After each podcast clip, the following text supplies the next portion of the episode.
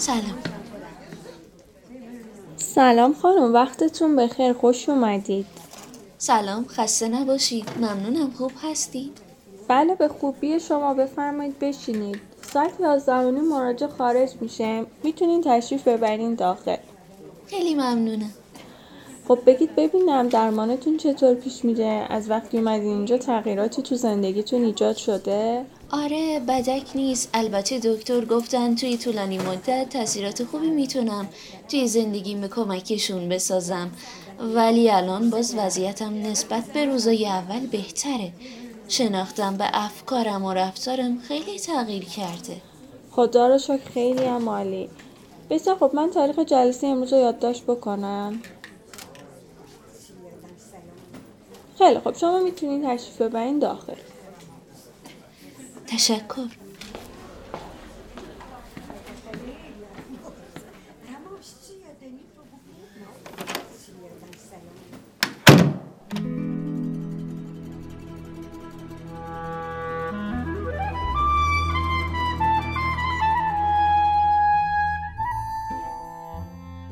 به نام خدا عرض سلام خدمت شما شنوندگان عزیز.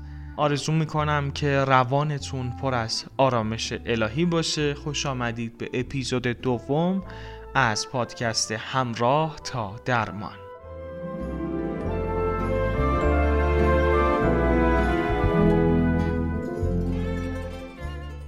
در پادکست همراه تا درمان ما به بازسازی اتاق درمان و روان درمانی در روانشناسی می‌پردازیم و در هر اپیزود یکی از رویکردهای درمانی رو با همدیگه بررسی می‌کنیم.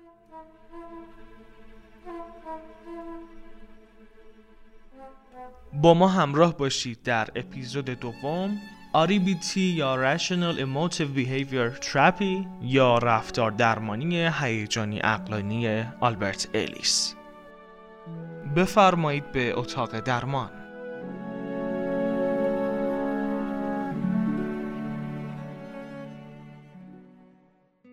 برداشت من از مصاحبه های مقدماتی اینه که شما خودتون رو از نظر تفکر در جایگاه پایینی می‌دونید درسته؟ بله همیشه همچین حسی داشتم و احساس می‌کنم که من همیشه به تفکر و خلاقیتم مشکوک بودم فقط برای شروع بحث اجازه بدید که تصور کنیم که شما فاقد تفکر خلاقیت هستید و تا حدودی احساس حقارت می‌کنید. این کجاش وحشتناک و مصیبت باره؟ خب این یه نوع ترسه. اگه اونا بفهمن که من اینطوریم منو از معلمی محروم می‌کنن. اون موقع من نمی‌تونم زندگیمو تأمین کنم.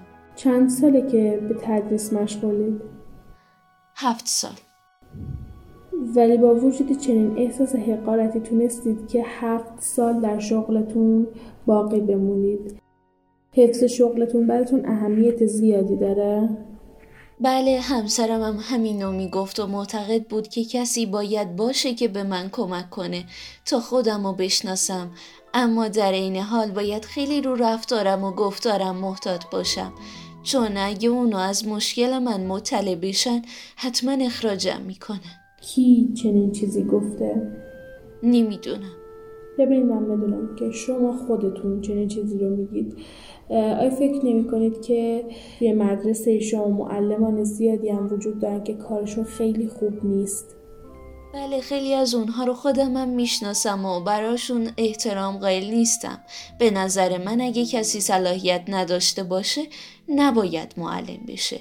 پس شما میگید که اگه معلم کارآمدی نباشید برای خودتون احترام قائل نیستید درسته؟ بله در این صورت برای خودم هم ارزش قائل نیستم. اگه خب اگه قادر به تدریس نباشم و ویژگی لازم و نداشته باشم درست نیست که اسم خودم و معلم بذارم. شما حتی اگه یک معلم ناشایسته باشید در ارزیابی خودتون دچار اشتباه شدید. چون به خودتون میگید من آدم بیلیاقتی هستم زیرا تدریسم نادرسته. آیا متوجه اشتباه خود در نتیجه گیری هستید؟ نه اما اگه می‌خواستم تدریس کنم ولی تواناییشو نداشتم وحشتناک می‌شد. این کار درست نیست. چون یه نوع فریبکاریه.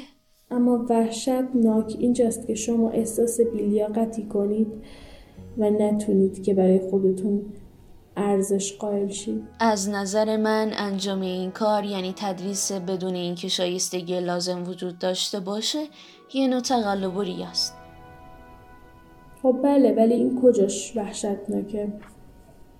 خب وحشتناک و مصیبت بار هستش دیگه. طبق صحبت های خودتون بیشتر از نصف معلم های مدرسه افراد کارآمد ماهرین نیستن درسته؟ بله اگه من مسئول آموزش و پرورش بودم درباره این موضوع اقدام جدی می‌کردم می‌خوای بگی که اونا رو اخراج می‌کردی؟ بله اونا رو اخراج می‌کردم خب اون وقت کی به بچه ها درس می‌داد؟ یعنی می‌خواید بگید که اگه من مسئول آموزش و پرورش بودم مجبور می‌شدم اونا رو تحمل کنم. اونا رو تحمل کنم.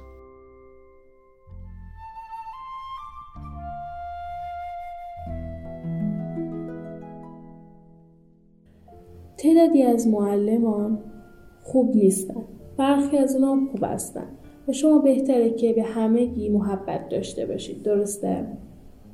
بله بعضی خوبن. اما خوب ها همیشه کم هستن و اگه شما مسئول آموزش پرورش باشید باید برای اداره امور معلمایی که خوب نیستن هم تحمل کنید و به اونها کمک کنید که خودشون رو اصلاح کنند این کار نوعی تسلیم شدنه منظورتون از تسلیم شدن چیه؟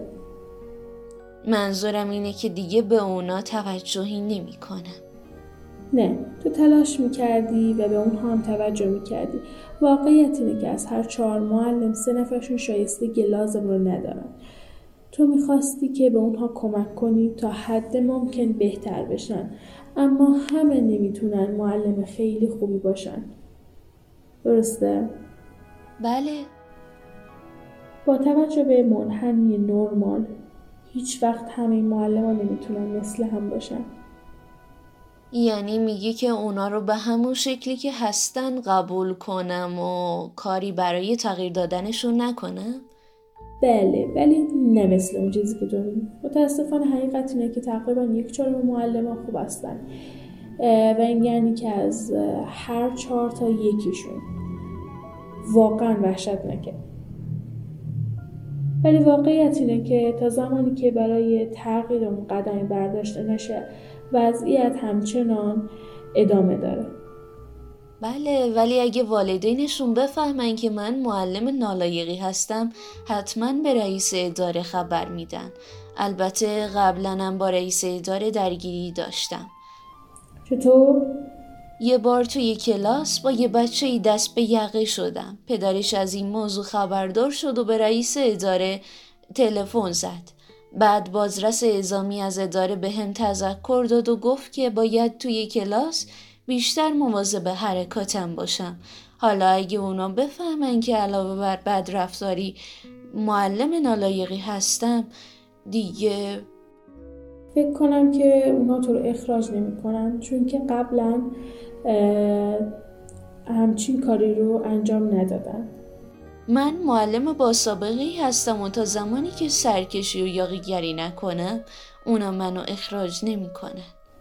درسته تو زمانی که جرم مهمی مرتکب نشی اونا تو رو اخراج نمی کنن. بله اما هنوزم فکر می‌کنم وحشتناکه من معلم باشم ولی نتونم کارم رو به درستی انجام بدم چرا؟ چرا وحشتناکه؟ کی چنین چیزی گفته؟ شواهدش کدومه؟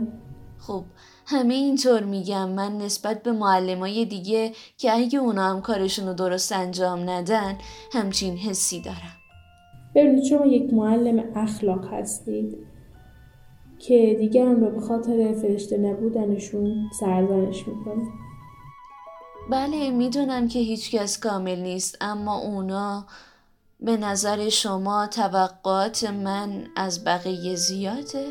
شما پرتوقع هستید و اینکه از اونها بخواید که کاملتر و بهتر بشن بسیار خوب و بجاست.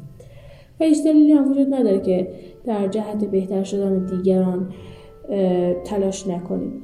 اما شما میگید که باید بهترشن در غیر این صورت؟ باید همه چیز مطابق میل من باشه. قطعا همه چیز باید مطابق میل شما باشد شما خودتون رو فرد بسیار مهم و در رأس جهان هستی تصور می‌کنید و به مشاهده موجود زیر پاتون به اونها میگید که آیا وحشتناک نیست که چنین انسانهای نالایقی خلق کرده ام؟ بله اما اگه همین معلمای نالایق به شاگردا درس بدن دیگه هیچ کسی هیچ چیزی یاد نمی‌گیره و کسی رفتار شاگردا رو اصلاح نمی‌کنه. شما فکر می‌کنید که تنها روش برای بهبود عمل کرده معلم اینه که مدیر یا رئیس اداره اونها رو وادار به بهتر شدن کنن؟ آیا خود شما برای جلب توجه مسئولانه که می‌خواید خوب تدریس کنید؟ من الان تدریس می‌کنم و سالهای گذشته هم تدریس کردم. چون از کارم و یادگیری شاگردا لذت می‌برم. بسیار خوب. حالا اگر از تصوراتی که در این زمینه دارید که نمی‌تونید به خوبی تدریس کنید رها بشید آیا باز هم احساس لذت خواهید کرد؟ مسلما اگه احساس کفایت و شایستگی داشته باشم واقعا از اون لذت می‌برم. آیا می‌تونید تحمل کنید که معلم متوسطی باشید؟ نمی‌تونم تحمل کنم چون این همون چیزیه که الان باهاش مواجهم یعنی یه شغل متوسط که زیادم دوست داشتنی نیست. بله چرا نمی‌تونید اون رو تحمل کنید؟ نه اینکه نمی‌تونید بلکه نمی‌خواید اون رو دوست داشته باشید. چرا نمی‌توانید متوسط بودن رو تحمل کنید؟ چون همیشه زندگی متوسط داشتم. وقتی می‌دیدم که بقیه به کلاسه بهتری میرن و من نمی‌تونم این که دیگران خب بذارید بگم که با این نگرش شما هموار فرد متوسطی خواهید بود. البته متوسط بودن به هیچ وجه با اون نوع تدریس شما ارتباط نداره. موضوع اینه که شما بیش از حد نگرانی و مدام مشغول ارزیابی فعالیت های خودتون هستید و مقدار زیادی از انرژی خودتون رو صرف تماشا و ارزیابی خودتون می‌کنید. در نتیجه وقت بسیار کمی برای یک معلم خوب شدن باقی می‌ذارید. بله می‌دونم که دارم همین کارو می‌کنم. گاهی وقتا توی کلاس که مشغول صحبت کردنم همزمان نمی‌دونم که چی میگم و گاهن از بعضی شاگردا می‌خوام که خلاصه حرفامو به هم بگن. خب به طور خلاصه به شما بگم که شما به دو تا فعالیت مشغولید اول اینکه تدریس می‌کنید و دوم اینکه در حین تدریس به شدت به ارزیابی خودتون می‌پردازید و به خودتون میگید که آیا کارم به اندازه کافی خوب انجام میدم یا دیگران کارشون رو بهتر از من انجام میدن و چیزای دیگه. و سرانجام به این نتیجه می‌رسید که آدم بدی هستید و شایستگی لیاقت معلمی رو ندارید. اگر به این نوع به خود گفتن ها به خود ارزیابی خودتون رو کنترل کنید معلم شایسته تری خواهید شد یعنی شما میگید که من نباید به کاری که می‌کنم علاقه داشته باشم؟ خب در این صورت باید بین علاقه و دلخور تفاوت قائل شما می‌تونید که به شغلتون علاقه مند باشید و اون رو بر حسب بدی تفاوتی و خوبی درجه بندی کنید. اگر به اون بی تفاوت هستید در بهبود اون تلاش کنید. اما دلهور به معنی تحقیر و بی ارزش شمردنه. مثلا اینکه بگید چون شغلم بده منم بدم. و به همین دلیله که باید خودم رو سرزنش کنم. درست همون چیزیه که من احساس می‌کنم اما قضاوت بقیه درسته اونا به اندازه تو توی اشتباه هستن و فکر می‌کنن که اگر یه فردی تدریسش خوب نباشه پس به طور کلی اونو بذاریم کنار اون آدم خوبی نیست آیا این نوع تفکر درسته؟ آیا این نوع مناسب و بجا هستش؟ من هیچ وقت به این موضوع فکر نکرده بودم.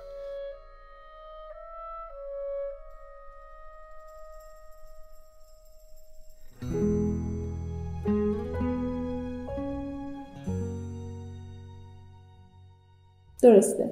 این همون چیزیه که ازت می‌خوام دربارش فکر کنی تعمیم های ما معمولا نادرسته و بیشتر بر اساس شواهد بسیار جزئی به خودمون میگیم که در این زمین خوب نیستم.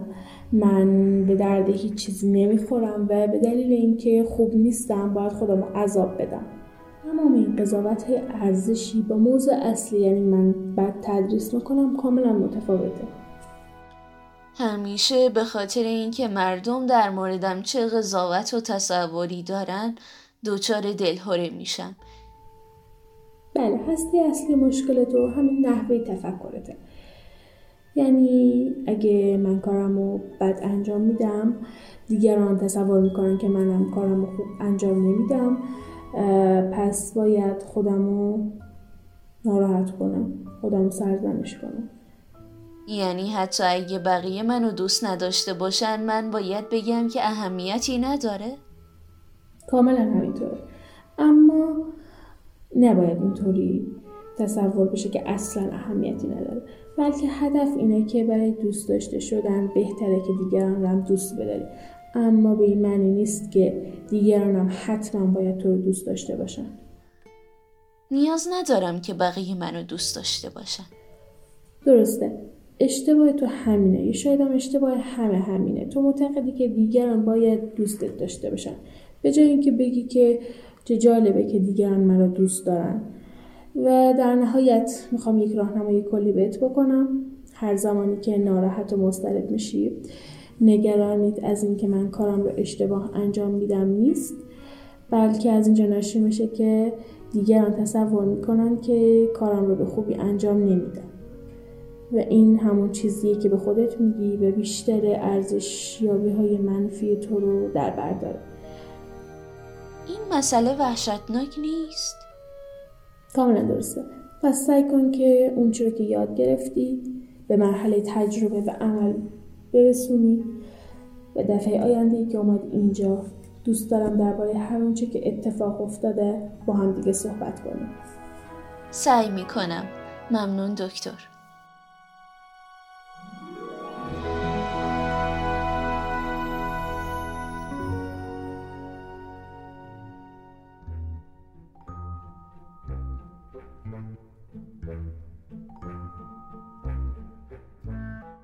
خیلی وقتا تو خیابون بین مردم توی روابط نزدیکتر از ما این سوال میشه که به نظرت اگه من اینطور باشم اضطراب فراگیر دارم؟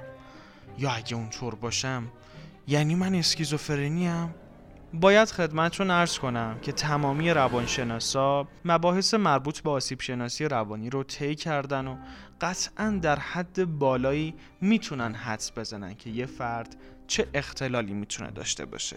اما اما نکته مهم اینجاست که مصاحبه تشخیصی و بالینی یه فرایند طولانی تریه که شرایط محیط و توجه خاص خودش رو داره. در مصاحبه سه مرحله کلی وجود داره. مرحله شروع که شامل آماده سازی و قربال مشکل هستش. مرحله میانی که تاریخچه روانپزشکی فرد اخص میشه و بررسی میشه و تشخیص و پسخوراند ارائه میشه و مرحله پایانی هم پیشاگهی و تعیین برنامه درمانی هستش. خیلی وقتا با خوندن مطالبی توی اینترنت در مورد اختلالات روانی با دو سه تا علامتی که می‌بینیم یهو درون فکنی می‌کنیم و دچار استرس میشیم. مثلا در مورد اختلال افسردگی اساسی نوشته شده که عدم لذت بردن از اتفاقات و مواردی که قبلا باره هیجانی و ارزش احساسی داشتند و لذت برده می‌شد. مخاطب با خوندن این متن نگران میشه که نکنه اونم اینطور شده باشه و بقیه ماجرا بقیه ماجرا خطرناکتره بحث ننگ اجتماعی که میاد وسط در بسیاری از مواقع افراد از رفتن به روانشناس امتناع می‌کنن و با خودشون فکر می‌کنن مگه ما دیوونه ایم؟ در حالی که مثلا نمی‌دونن که اختلال افسردگی به سرماخوردگی روانی معروفه که شیوعش خیلی بالاست. در ضمن یادتون باشه وجود یک یا دو علامت یا بیشتر از علائم اختلالات روانشناسی در شما اصلا نشون دهنده یک بیماری نیست چون تشخیص یک فرایند پیچیده و علمیه که روانشناسا برای این امر آموزش دیدن. مدت زمان داشتن علائم میزان تأثیر مخرب بر زندگی روزمره عوامل زیستی روانی و محیطی تاریخچه و روانپزشکی بسیار مهم هستند که باید توسط یک متخصص بررسی بشن. و در نهایت دکتر فرود یه سخن جالب دارن که میگن قبل از آنکه به خود شک کنید که شاید به افسردگی دچار شده اید بهتر است ابتدا مطمئن شوید که اطرافتان را آدمهای احمق پر نکرده باشند. یه سخن جالب و تنامیزه که می‌تونه یه دید جدید از مطالبی که خدمتون ارائه کردیم بده. پس لطفا دست از خود تشخیصی و البته دگر تشخیصی بردارید و یه دهم هزینه این که برای جسمتون می‌کنید برای روانتون بکنید و تشریف ببرید پیش متخصص. آفرین.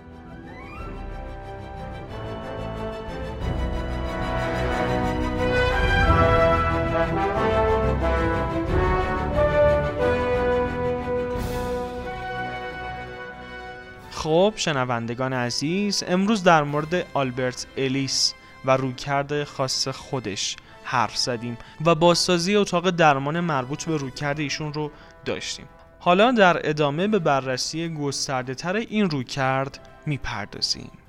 در کنار ما بمانید.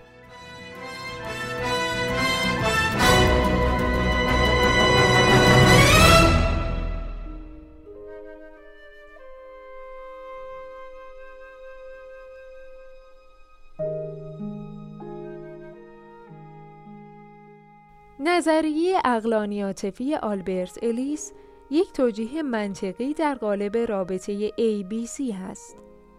در این رابطه A حادثه و یا واقعی هست که اتفاق میافته و فرد رو به نحوی برمیانگیزه. B نظام اعتقادی فرد هست با توجه به حادثه A و C پیامد عاطفی و یا عکس فرد در مواجهه با A هست.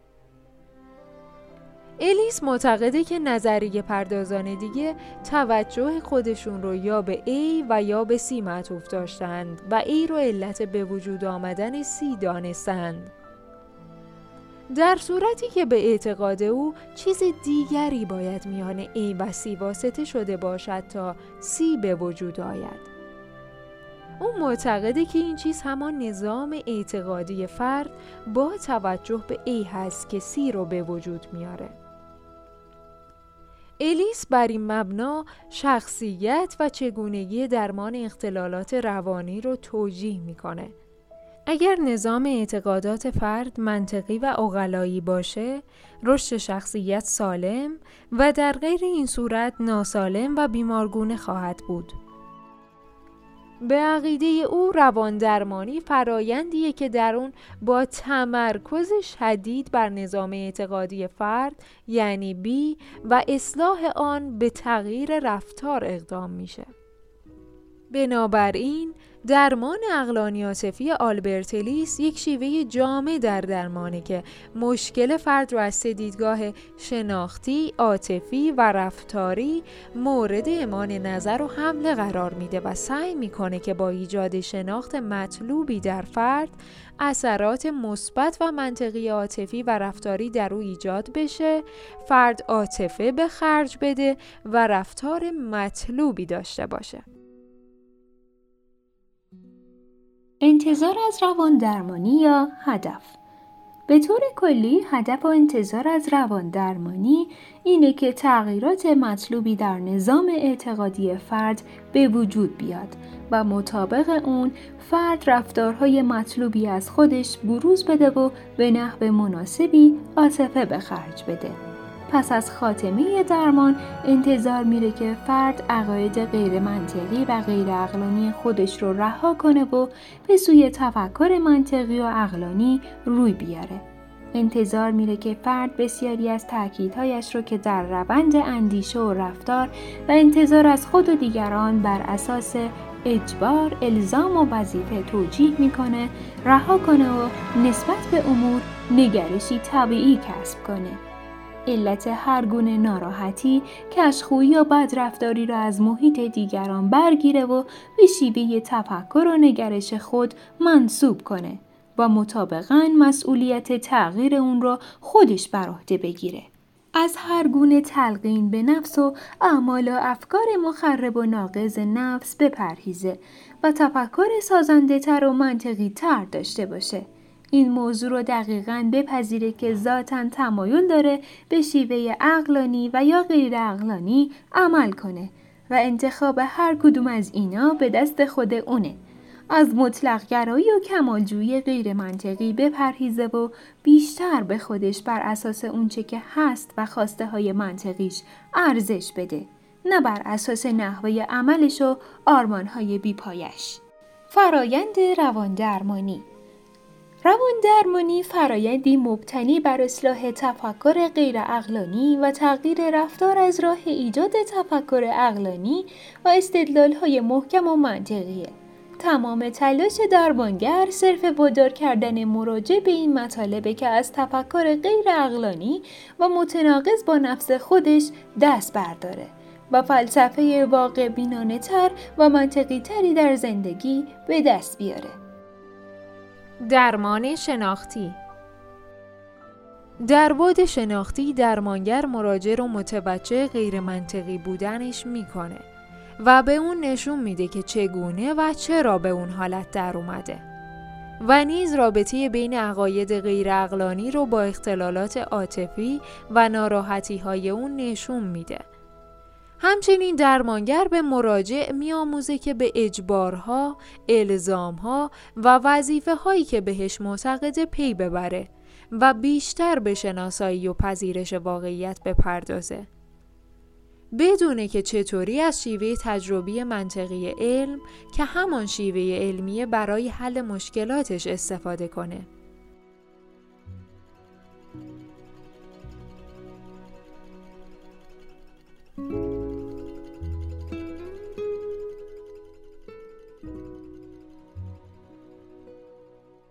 درمان عاطفی در بود عاطفی درمانگر به عناوین مختلف مراجع رو تشویق و وادار می‌کنه تا عواطف خودش رو به طور عینی احساس کنه و دست به تغییر ارزش های اساسی خودش بزنه.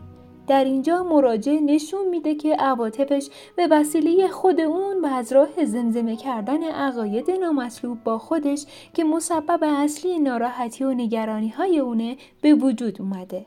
برای این کار درمانگر از شیبه های متعددی مثل ایفای نقش، الگوسازی، بزلگویی، غیر شرطی، نصیحت و ترغیب و غیره استفاده می‌کنه. درمان رفتاری در این بود درمانگر مستقیما به اعمالی دست می‌زنه که مراجع رفتاری متفاوت با رفتار غیرعادی خودش بروز بده و بدین وسیله در رفتار او تغییری حاصل بشه. برای رسیدن به این منظور از پاره روش های رفتار درمانی نظیر تعیین تکلیف، خطر کردن، تصور کردن خیش در موقعیت های ناخوشایند و استراب آور، شرطی کردن فعال و کلاسیک و غیره استفاده میشه.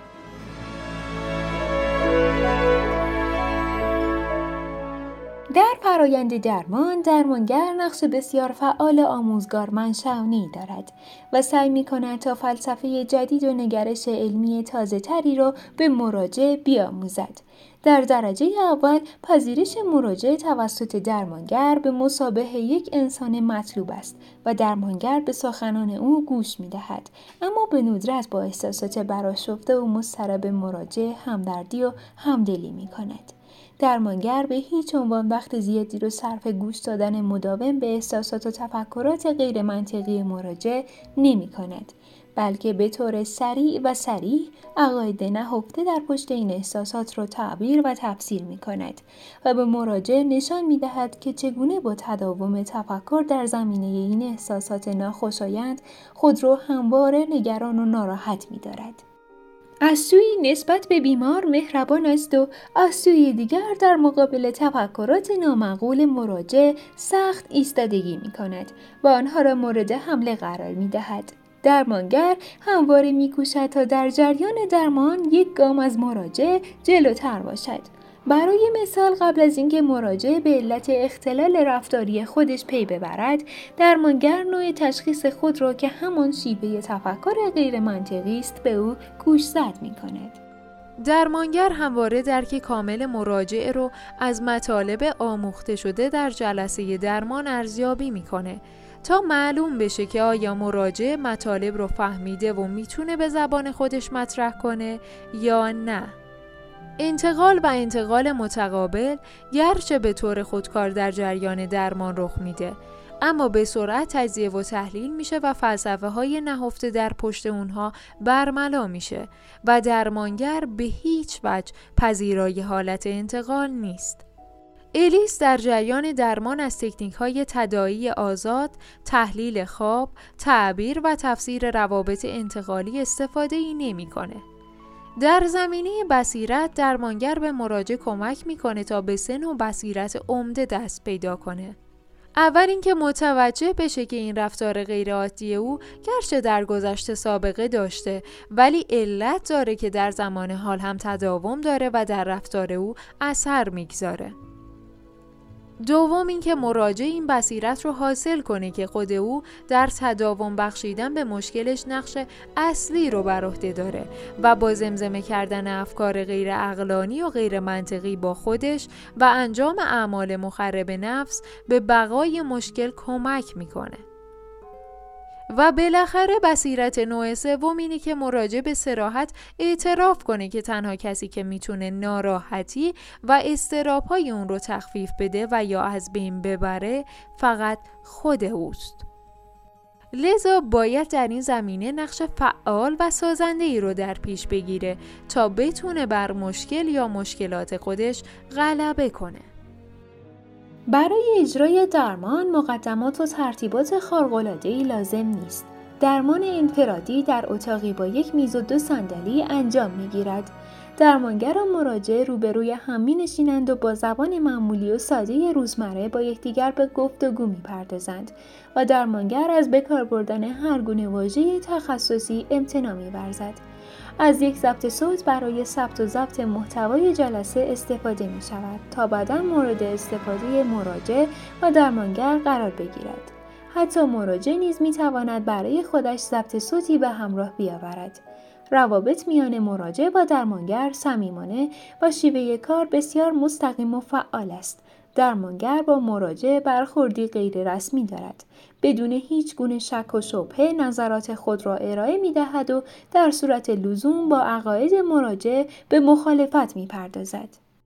او از پاسخ با هر گونه سوالی درباره خودش ابایی ندارد گرچه رابطه گرم عاطفی و علاقه درمانگر به مراجع مهم است ولی توجه درمانگر به مشکل مراجع و نحوه برخورد با اون از اهمیت بیشتری برخوردار است و رابطه گرم و عمیق میان درمانگر و مراجع شرط لازم و کافی برای تغییر شگرف شخصیت به حساب نمی آید.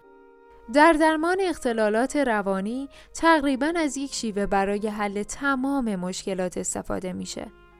مشکل از هر نوعی که باشه درمانگر هیچ وقت زیادی صرف تفحص در اون مشکل و سوابق قبلی اون نمی‌کنه و علاقه به شنیدن احساسات و عواطف همراه با اون نداره بلکه به سرعت و فعالانه مراجع رو وادار می‌کنه تا به عقاید بنیادی و فلسفه های زیربنایی آن مشکل دقیقا توجه کنه و با اون به جدال برخیزه.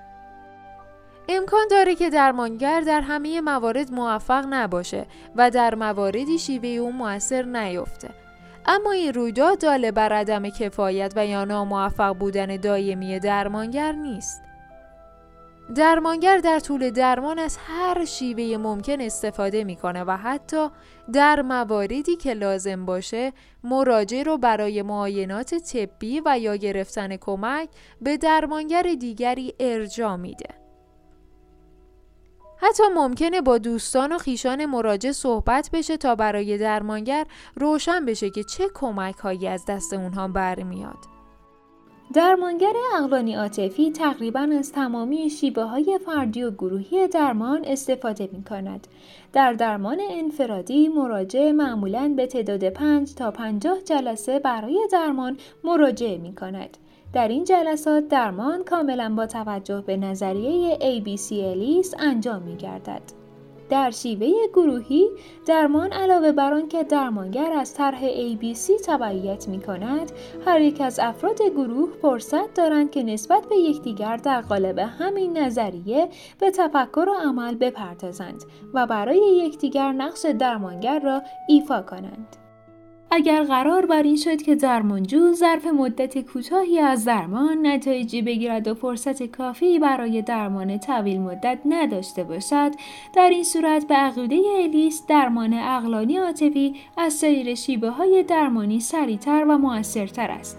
در این گونه موارد درمانگر می تواند به دو شیوه خاص روند درمان را سرعت بخشد و از طول زمان درمان بکاهد. یکی آنکه تمام جلسات مصاحبه را روی نوار ضبط و در اختیار مراجع قرار دهد تا در اوقات فراغت در خارج از جلسه درمان بدان گوش دهد و دریابد که مشکل او از کجاست و برای حل آن چه باید بکند دوم آنکه از فرم خاصی که برای گزارش تکالیف تهیه شده است استفاده کند. در این فرم مراجعین میآموزند که در بین جلسات درمان برای پیگیری و رفع مشکلات عاطفی خود چه باید بکنند.